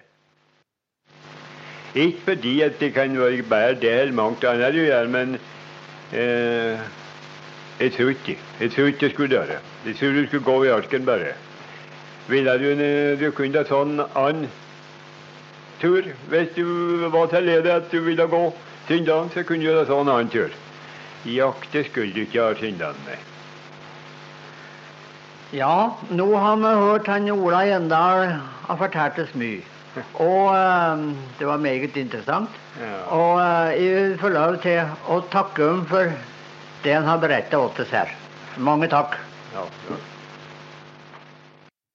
Yes, det, som dere hører så ble eh, kvaliteten litt eh, Det var det sikkert noe De slet vel med tekniske, dem som, som vi gjør, Jon Inge, så det, det er noe som går i arv til jegerne. Men eh, det er jo ikke Når du hører han si den her at han fikk en 55-60 øre Mm. per Mm. eh, så den 1000-kroneren som over 1000-kroneren som vi var inne på her, det blir ikke noe blir ikke mindre imponerende når, når kalkulatoren som begynner å gå da. Det er en bra haug med ryp, ja. Det er det. ja, nei. Så han var veldig sånn eh, Hva årsaken til var, men, eh, men eh, søndagen den holdt de liksom Da, da skulle de ikke ut i skogen. Ja, det og. Det er vel sikkert samme som at vi har julefredninga nå, skal jeg si. enda Ja. Det er vel en, noe som henger igjen fra, fra kristendommen, men det var han jaggu tydelig på, ja. ja, det skulle ikke jaktes da, nei. Nei. Og det som var både i første opptaket her eller første delen òg, med eh, det her med villrein så er Mm. litt eh, Det er tydelig at det er et eh, uten at jeg vet noe, noe særlig om det, så tydelig at det er et litt sårt tema. Ja. Og diskusjoner om hva som har vært villrein og hva som har vært tamrein i, i områdene, sikkert. Mm. Det var forholdsvis strabasiøse turer de var ute på da når de jakta villrein. Ja, det kan jeg forstå. Ja. Også, um, ja, men det var tydelig for at den, Ola var den klare oppfatninga at det har vært villrein i fjella der, ja. Ja, ja, ja. Han var villig til å sverge på det både for Gud og hva det var. Så, nei, det var, det var sånn uh, Ola Endal eh, Vi skal Vi har en eh, del til òg, Mm. fra samme opptaksrunden, men da er det en, en ny gjest. Um, jeg tror vi bare setter over til den, jeg. Mm. Blant de gamle som ennå minnes de gamle jegerne i Budala, er Jon Dahl. Han er vel kanskje ikke noen jeger sjøl, men han er vokst opp i et typisk jegermiljø sammen med de gamle, kjente reinsjegerne som vi hadde i Budala i det flere århundret. Jon Dahl han er nå 83 år, men er sjelden vital etter alder. Syn og hørsel det kan vi mest si er osvekka, og hukommelsen hun er sjelden god. Eh, Du jo minnes de gamle reinsjegerne, slike som en Anders Olsen Moe, og Lars Larsen Moen, og en gammelsøsteren vi kaller. Ja, det gjør jeg. Gammelsøsteren Gamle-Ola Enmoen vi kaller ham, han eh, drev mye villreinjakt. Og han fortalte meg det at, eh, fortalte det at det var, var mange ganger det var så stilt i fjæra at han ikke kunne få ut hva trekken var fra. Så plukka de av seg hår og holdt opp i lufta for å få ut trekken da. For å vise det at kom en i trekka for villreina, så var det hust bort med en gang. Så den gangen var det virkelig villrein. Og det er dårlig med de nå, tror jeg. For den er omtrent tam. Ja, det skal være stor forskjell på ren som er i dag på fjellemæra mot den som var gammelt. Ja, rein som er i fjellet nå, kan nesten ta den. Ese ned dem. Men det var vel ikke den tida, det. Var litt slik at eh, villreinen den tida, kan jeg si, eh, danner grunnlaget for eh, ernæringen for mange her i byen. Ja, det var mange som strevde for å få til skyte villrein for å få litt mat. Deriblant eh, kan jeg fortelle om en bestefar var med en de kaller Plassløsingen på villreinjakt. Og så skjøt de i gjeldsummel opp på Busetfjellet, oppfor Busetvollet i Sunnerdala. Og så var det vind oppå der, de kunne ikke snu henne. Men eh, de dro henne i elva til Skrøbakken. Der er det lytt. Der snudde de henne. Og da sken sola på dem. Så var hun fet. Det var bare så feta puller med det samme de skulle ta opp henne. Så sa han der plassløtingen, svingte kniven rundt. Nå at Lars, at skal det bli at en som går så så at, sa han. Det skulle bli en fetgrøt. De har litt mjøl på, på Setervolla, hans bestefar. Og der var de dit og koka en fetgrøt. Det er muligens eh, det er ikke mange som ville ikke ta det nå, da. For den gangen de bredde opp den rå feta, så kunne det ikke være appetittlig. Men de andre karene var sultne? Karene åt det, for det var vel den jakta det nytta ikke bør det var matskreppet med seg når de for på villreinjakt. For det var vel så strengt å gå. Du, han Anders Olsen Mo, var det ikke en av dem som driver mest villreinjakt her på fjellet? Det var det gjerne mulig, kanskje, men han har ikke fortalt mye villreinjakt. Men han, eh, Jon Svendsen Endelig, han var med Ole Larsen på villreinjakt. Hadde massert i vei eh, om morgenen søyren Budersdalen, og når de kom seg over at bruen, så møtte de merkjerringa med brua. Hun var nå gammel, og hun kjente jo til de der karene hver dag, særlig med Ole Larsen, at han var litt mistroisk. Og hun stod og snakka med dem en stund. Og så med det samme de skjøt lav, jegerne gikk sørover, og hun gikk nordover. De har løpt reisa nå da, karer, sa hun, merkjerringa. sa han Ole Larsen når gikk i vei. Men kunne han vende at Jon, de er møtt i dag, styggheten. Hun kjente kjerringa så visste at hun var mistroisk. Og den gangen var de inne på skøten, skadskøten rent, de to karene, men de fikk ikke tid den dagen. Men de var seg at de da, dag, da fannematten, og da de skutt inn. Så, og siden var det Jon Svendsen, han var mistroisk, kan jeg si. Han trodde ikke noe vel han møtte kvinnfolk den reiste på jakt. Og Ole Larsen, han var rene hølt i de troen. Du har jo noen greie på hva det var for slags strekninger helst en uh, drev villreinjakta her? Ja, det var da langt på fjellet, men over alle fjell så du for uh, like til for det gamle Ola Søstunden før i Tjurdal på villreinjakt. Da hadde han med seg nesten øyen og bør. Og så ble det mørkt åt dem. Og visste ikke Ole hvor de for og gikk. Løs jorda. Han Ola visste vel alltid hvem gikk, for gikk for like godt i mørket som gikk løsa. Da traff de til å komme til gammel bu. Og der tok de inn. Og så var det Terje, de hadde ikke ved for å fyre opp eldes varmestrast. Så sa han det at det meste nøyen og Ola at du må ta på Kjell her, du, sa han. Det pleier å være never der, sa han. Og nesten han klev opp og tok på den kjell, men så var det flatbrød. Det er brød, sa nesten øyen. Å, er det brød, sa han gamle sjøstuen. Han visste muligens ta de før, så det ble litt mat med de. Det var derfor han hadde tid. Det var vel slik en tid, ja. For det var vel en kar som gikk Hvor det var mørkt eller det var lyst, det var visst så nøye om det fra Mola. Nå har vi tenkt å, høre litt om hvordan de drev det i gamle dager når det gjaldt snurrefangsten. Jeg Ante, du eh, var ikke så gammel kar før du begynte å være med og sette opp røpsnurrer? Det var ikke nei. Jeg var, kan hende jeg var fem-seks år. Da var jeg med min bestefar og satte opp seks snurrer tett unna gjerdet. Der jeg var født. Eh, på Dal i Budalen. Og jeg gikk og så om de der snurrene hver eneste dag, og fikk nå inn en foreløpig. Men eh, motet svikta nå ikke det, da. Jeg får nå rent. Var nå så mye tørsa regn, strass innom gjorde der borti en haug og så om de der snurrene. Men eh, den 22. januar fyller i året mitt. Og da var det til to ruper til samme gale. Men da var det kar som ble gild. Ja, han var både gild og Adelstad, for i rype lå død, han andre enn flagget med kvista. Heldigvis, når jeg kom frem, så ville han bestefar være med meg og se etter. Da fant vi at hun som hadde flagget var. Hun var ikke så langt unna. Men da ble det noe gild, ja. Og det var den 22. januar. Nå vet du, etter som jeg begynner å med meg til, så får jeg hengt opp til snurre sjøl utover.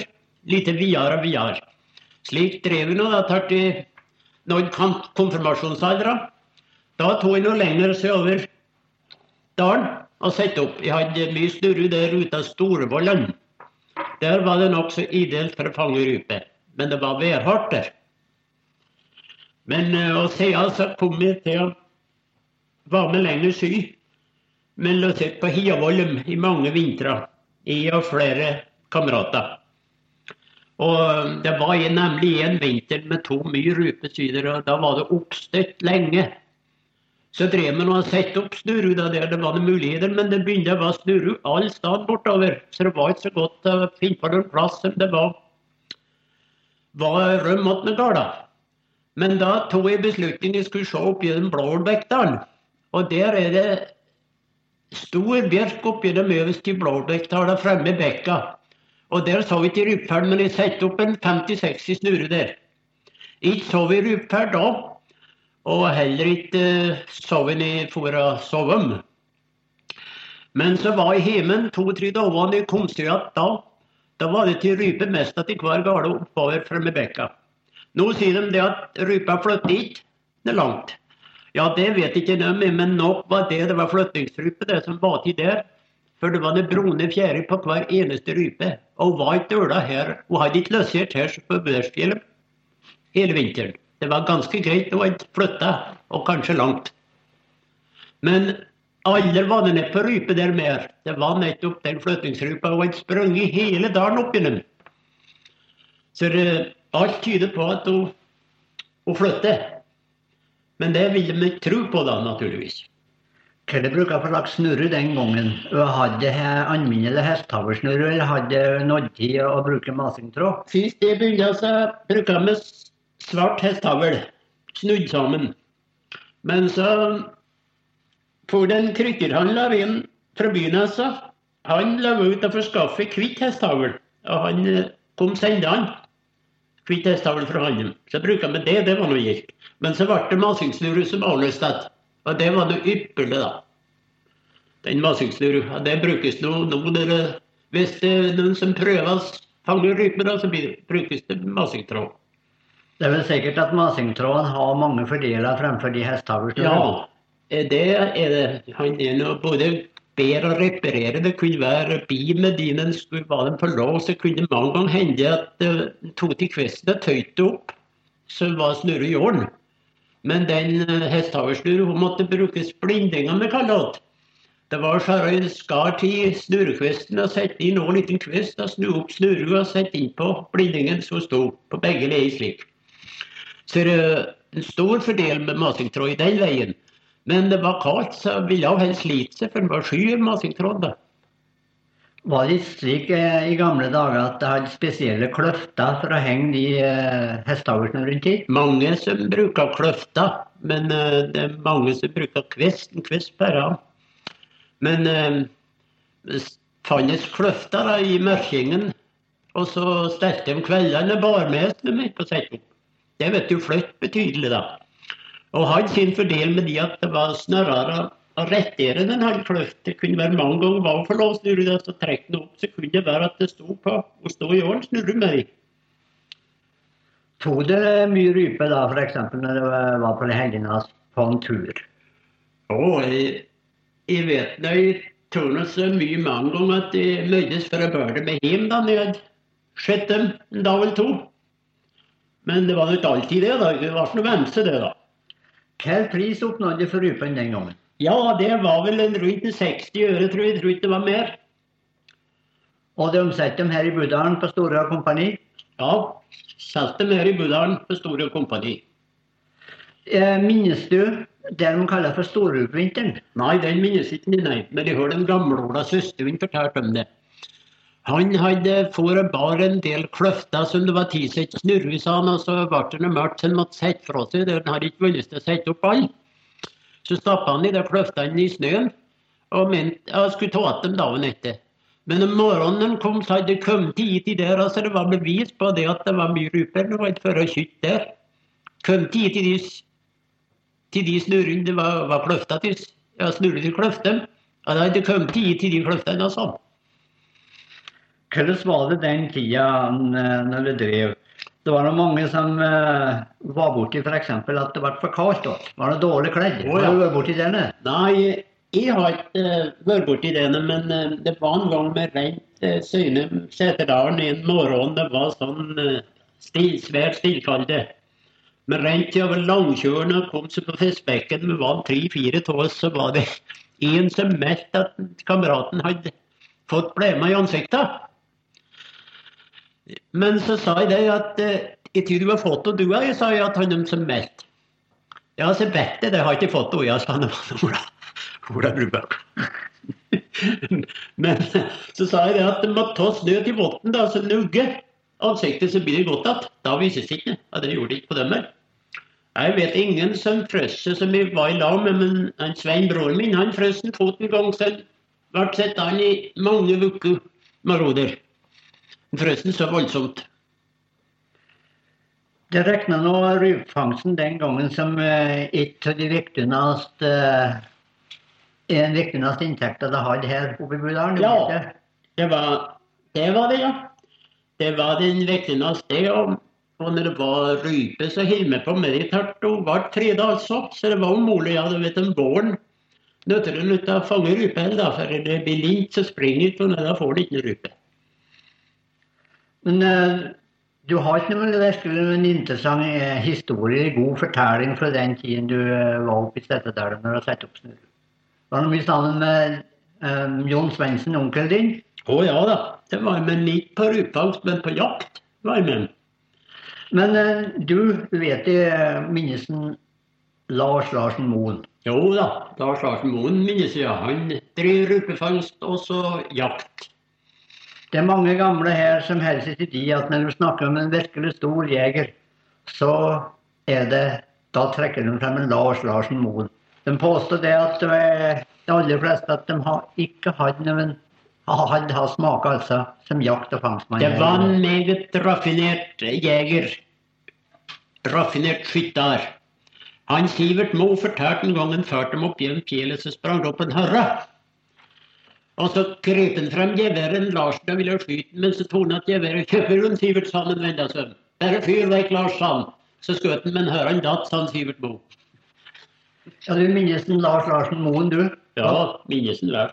Du husker den tida han bodde i Moen, Jo da.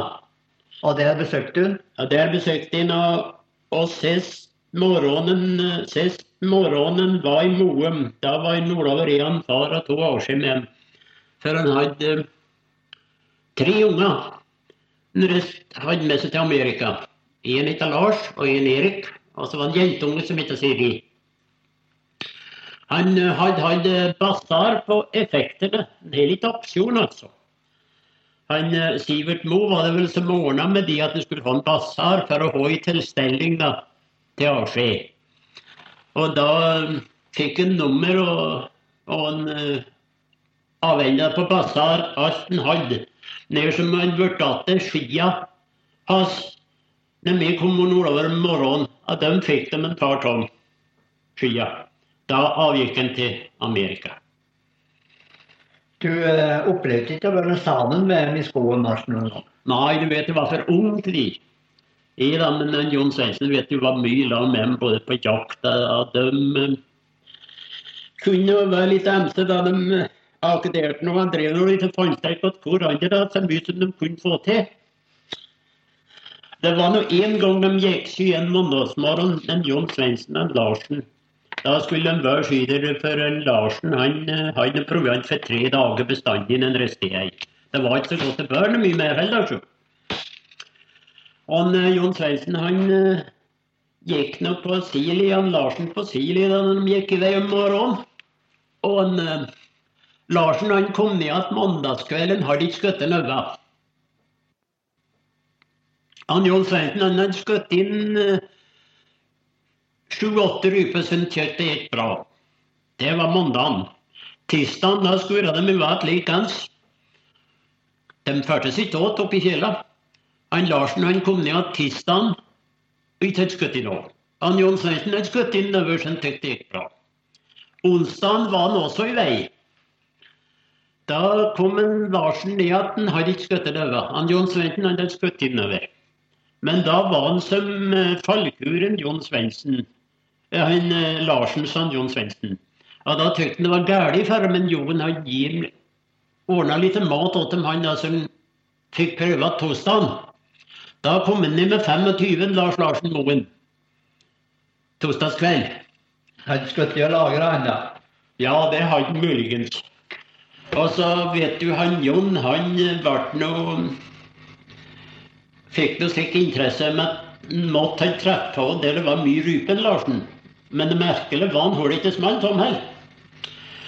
Og så ble det slik at de skulle opp igjen fredagen begge to. Men når de kom opp med Blåbekka, så fløy det opp seks ryper, sånn Jon Svendsen. Og der kom det sammen to bekker, men så fikk de ikke ut hvor Bekkdalen de reiste etter rypen. Så sa han den Larsen, du jo går der, du skal gå her, så skal han frem igjen, Sånn. Ja, så gjorde de slik. Men de traff ikke hverandre mer før de kom ned om kvelden. Men så hadde han 25 dager, Larsen. Lars Larsen Moen. Så han hadde 50 ruper, han. Det han hadde for kosten, John Svendsen, den gangen den måtte hjelpe med bør rupe hjemme. Da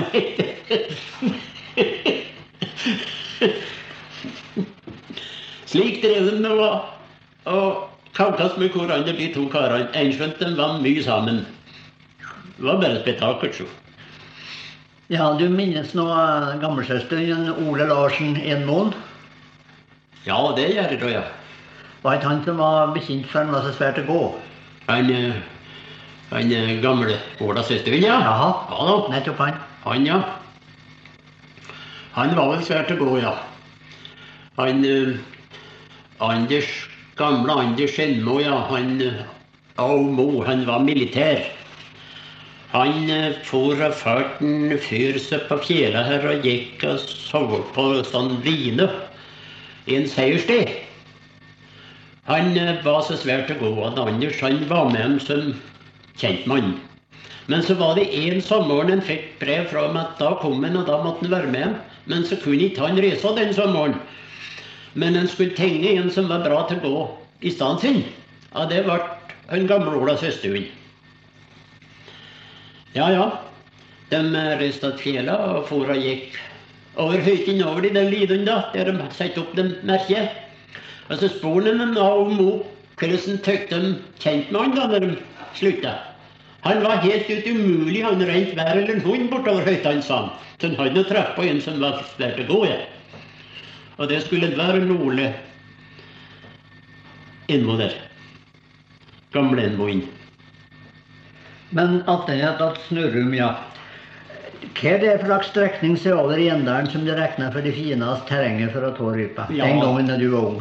Ja, det var bare sørover med Storevollan fremme sommervei, og der var det enestående kjekt. Altså sørover fra Hiavoll, sørover Hytvoll. da. Og likeens Likjendalen. Men på Likjendala var ikke det mange unger. Det var noen andre karer som drev og på der. Hvor du losert da når du var der? Losert på Setervolla, deres plasser på Hyevolum. Og der var det noen mange? Ja, det var som regel vi og plasskarene der bare. Det var noen Innøvkarene, de loserte på Nordlystevolla.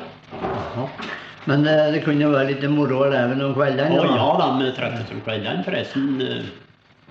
Vi var omhyggelige. Vi var aldri ute av hogget ved før rypa hadde spett fra oss om kveldene.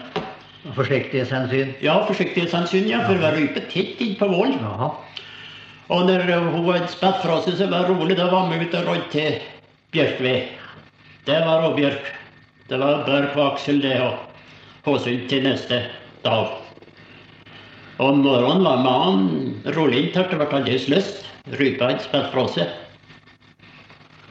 Men de rypefangstene, de to der, da, de bruker det nå å bade på rygga bare til dags? Ja, Det var ikke tale om å kjøre eller dra? Nei, det var sjelden det var en vei sørover der, og at vi ville leve på vinteren. det. Som regel ute i mars og der de kjører høya, da var det for sent å fange rype. Ble for mye lyst. Bruker en gammeldags bakmet. Av bare tida var det skreppe. Ja, det er skreppe, det er sju gammeldags lerskreppe. Det, Men eh, fikk nå ikke noe stort niho. nei, hengt utapå. Det som ikke gikk ni. Kunne det bare mange da i, i gangen? Ja, jeg vet ikke riktig det, eller det var forskjellig. Det der bare det en gang som det slet vondt hjemme da, naturligvis. Man fanga mye rype, så gikk ut på det. Men det var bra følelse, vet du. Det gikk bra. Så var med seg en gang det var styggvær i en fair plass. det var kameraten min. Vi skulle sy julearken, altså se om snurren. Og så var det stri vind med regnsky. Og kom nå ikke sy før sist det var lyst. De sov med nøvre gala en kveld. Og fikk nå noen rype, det gjorde vi. Men ble så voldsomt til vær om natta. Det var natt til nyårsaften. Men vi våkna opp om eh, morgenen. Vi hadde vi skulle være tett med vann og var regna for å være ute og titte oss bugem. Men det var atskillig snøfonn over seng senga når vi våkna opp om morgenen. Men da var det ikke noe annet å gjøre enn å stelle seg på på nordtur. For det var så stri vind, det var ikke tale om å vende ansiktet imot dem. Det var altså vind fra sør. Det var vind fra sør. Og bare slippe seg unna været. Bare sluppet seg unna været. Vi kunne ikke se med eneste tur den morgenen. Så stygt vær var det. Du har ikke vært med på snurrefangst eh, i andre dagen i Budalsdalen noen gang? Nei, ikke nevneverdig det. Det var en vinter jeg hadde oppover eh, sørover eh, med Bovål. Da var det mye rype. Det var sammenkommet mye fjellrype og skogrype. Men det var terra fått i snurru. En gang for opp Det var med skarv, da reiste de opp i fjellet. For bare opp i snue fjella. Det var ikke 1927. Ja, det var muligens det var det. Det var sånne forhold da. Ja. Men eh, jeg har på skutt nå, da. Jeg hadde med meg gevær på sluttet. Skutt. Jeg skutt eh, borti en svær sverm en gang, gutt. Det var så stri vind, og jeg så ikke datt noe. Men så gikk jeg i den trekken som vinden var. Men jeg fant en tre-fire. Det kunne godt hende det datt flere. Skutt i hopen. Han, eh, Du nevnte en bestefar din. Det var nå en som drev snurrefangst, selvfølgelig. Har gjort hele sin tid. Det har han muligens gjort. Det var det i hvert fall fangstlyst. Det har jeg tenkt mer og mer om. Nå vet du, han eh, var oppvokst på Storbedal og var nå der. Og han gikk på ei kjøl høyt i seteren. Og den tida var det mye hvitrøv. Han fanga seks eller sju hvitrøver på ei gampu som en søster på ei uke attåt en kjøl høy. Ikke var det skatt penger for hvitrøven, og heller ikke noe å få forsvinne. Men det vistes, jeg har tenkt over det, det var fangstlyst til kalla. Når en skulle skure slik. Å ta hvitrøv var ikke noe å få for den. Men det var rødfanger. Det var rødfanger, ja. Rødrøv tok den mye. Jeg har hørt snakk om det. Ah, er det noe flere kjente rødfangere som eh, du kan minnes? Ja, han Jon Svendsen tok han som er rød. Altså, bror hans bestefaren Per Moen, han tok mye rød. I saks. Var det på Dunge, eller var det til vers? Han eh, Bestefar vet jeg aldri hadde til vers. Men Per Brorin, han tror jeg hadde til vers noen vintre. For han nok, var nokså pene verslig ute i jåla der. Og så kan jeg også nevne at bestefar hadde, hadde snudd de grupper i sin tid. Og den gaupa tok til i Hørøsnuru Meretkjerringa på Eløsplasser. Men hvordan kunne det gå for seg? Jo, det kan en beundre, men det var en hørrevei utover at buebakken der, og der var det en hovå. Og hørren hadde veien gjennom hovåen. Gaupa hadde sprunget etter hørren ut gjennom veien, og hørren var vel kjent med snurren som sto uti der før. Han hadde smøtt forbi. Og gaupa han sa at snurren var kommet Han sa at hun begynte å kaste seg over hodet, så hadde hun hentet opp seg. Vet, Gaupa har ikke sittet det. Hadde vært på det og fått tak til bitte og snurre. Men de hadde hun gått til. Det var altså bestefar din som fikk den æra å snu. Det var en bestefar som fikk den æra å snu. Det var kun ene gaupa han hadde snudd i sin tid. Men kanskje flere hundre røver. Ja, nå har vi fått en Jon Dahl til å fortelle oss atskillig her fra sine opplevelser i, eh, i Snurreskoga. Og eh, vil si om så mange takk for det han har fortalt. Det var mye interessant, han, mye lærerikt. Men Jeg sier om Jon mange takk. Det er feitgraut, Jon Inge. Jeg vet ikke eh, det, Vi var jo inne på Kvalspekk her. eh, Jeg tror feitgrøt feitgraut tror ikke det står så mye tilbake, for det mjøl og, og eh, reinfeit. Ja, dæken ta. Da skulle bedre vært på hælene da, hvis jeg skulle sette i meg det, tror jeg. Det tror jeg, det tror jeg er mat som tar. Ja, det tror jeg det ber fram helsinga. Nei. Det var artig. En, eh, Ole Larsen som vi omtaler, der jeg synes eh, det er ofte når du hører om uh, historier til gammelt tilbake, så blir det jo litt sånn eh, nostalgisk, og sånn, men det er jo ikke alt som var like før. For han var jo helt overbevist om at han ikke bør treffe damer når han skulle på jakt. Nei.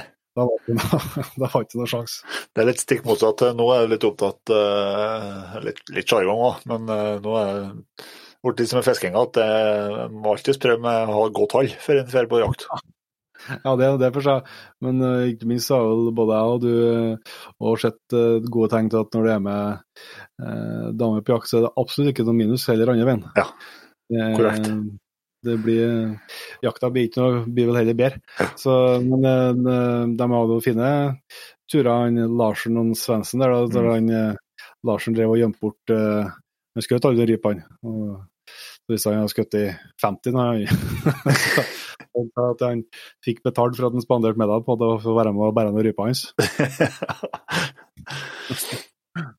Det er, den, eh, det er jo fryktelig mye sånne rare, rare ord og uttalelser. De var- Det er liksom med, med veldig og snudd gøpa og det ja. Har du noe, Har du fått noe, noe ordbok fra Budal, du, så du kan eh, forklare litt hva det Ja, snudd, eh, det er vel eh, Det tror jeg eh, Det har jeg kanskje ikke spurt om, men det tror jeg vi har hørt før, noen som har snakka om i en sammenheng òg. Men det tror jeg altså Det er jo at du har For meg forstått seg at du har flådd. Ja. Eh, altså, som sikkert da man bruker i overført betydning på at man har fanga eller skutt i. da. Mm. Um, for det, Jeg kjenner ikke på hvem vi snakka med tidligere, om men det var noen andre som, som jeg tror brukte det uttrykket. Ja, ja. Men uh, velje, eller velte, eller hva det var, det har fått, eh, det har jeg faktisk eh, fått forklaring på. og Det kunne man kanskje ha tenkt seg til fra konteksten. da. Um, men men eh, det går på at de lagra det så i en oppgom med en bekk. Ja. Um, sånn at de ja, det ikke surna, lavere temperatur. Mm. Og det var fangstlyst de kaller det. Ja. Mye Ja, det var det, ja. Ja, ja. Nei, så jeg håper jo at uh, du som har vært med helt uh, hit, uh, har kosa deg like mye med eh, opptakene her som eh, vi eh, har gjort, eh, og jeg skal høre det flere ganger, det er helt garantert. Eh, og så vil jeg passe på å si tusen hjertelig takk til en, eh, Erik, eh, som har gitt oss tilgang på å få lov til å, å få lov til å dele det med deg som har hørt det nå. Mm. Det setter vi kjempestor pris på. Utrolig artig. Det føles jo nesten litt sånn, sjøl om ikke det var podkast på 61, så, så det er jo egentlig akkurat det samme som vi driver med. Eh, Så det er jo artig å få høre dem som hører en Eilev også, som har, og en Jon som har gått opp, gått opp den stien før, ja. Ja, ja, ja. Det var trivelig. Det var det. Og skal jeg jo slenge på at hvis det er noen som enten vet om eller har eh, lignende opptak fra andre jegere andre plasser i landet, så eh, si nå veldig gjerne ifra. Eh, enten hvis vi har mulighet til å dele det, så gjør vi eh, veldig gjerne det. Men hvis du bare ikke, du ikke ønsker det, eh, så ønsker vi veldig gjerne å få, å få høre. Det er utrolig Vi føler at du blir sett litt eh, det, Jeg har jo lest mye gamle bøker og sånt, og mm, gamle jegere og fangstmenn, han, og det er jo, setter jo liksom i stemning, men det er, helt, det er noe annet for hølet der, da, vet du. Det- Du får liksom bli mer tidsreise. Ja, og så er det når, du får høre, når du får høre dem prate om deg sjøl, og så når det er dem sjøl som prater om det på et vis, så at det ikke Ja. er forfatta, det altså, Jeg er ikke ikke noen lesehest, da, men eh, jeg setter mer pris på å få høre, ja. Ja, det er skikkelig artig, var.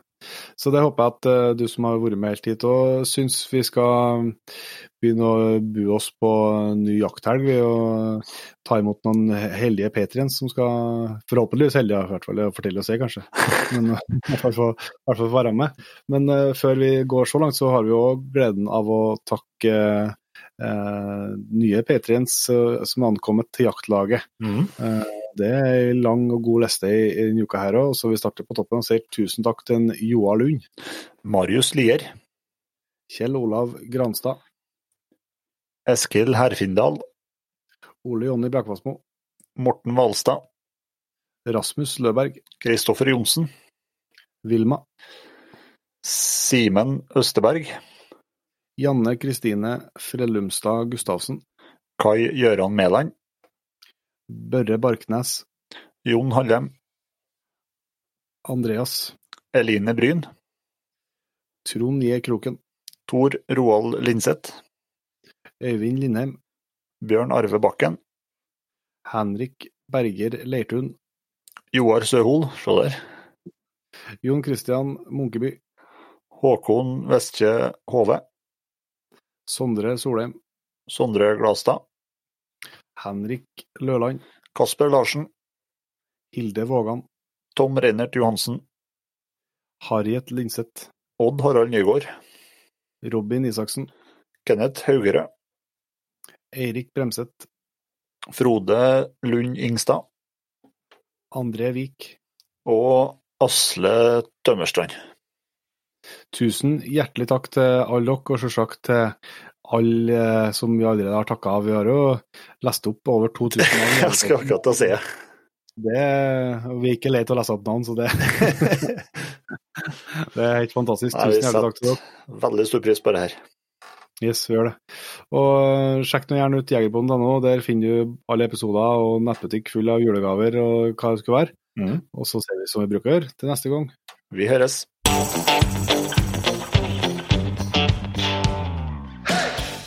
Tusen hjertelig takk for at du valgte å bruke litt av tida di på Jegerpodden. Sjekk ut jegerpodden.no eller eh, din favoritt-podkastspiller for enda mer innhold og flere episoder. Følg også Jegerpodden på Facebook og Instagram, og ikke minst, husk å fortelle alle gode venner, familie og tilfeldige forbipasserende om Jegerpodden, sånn at vi får spredd det glade budskap videre. Vi høres.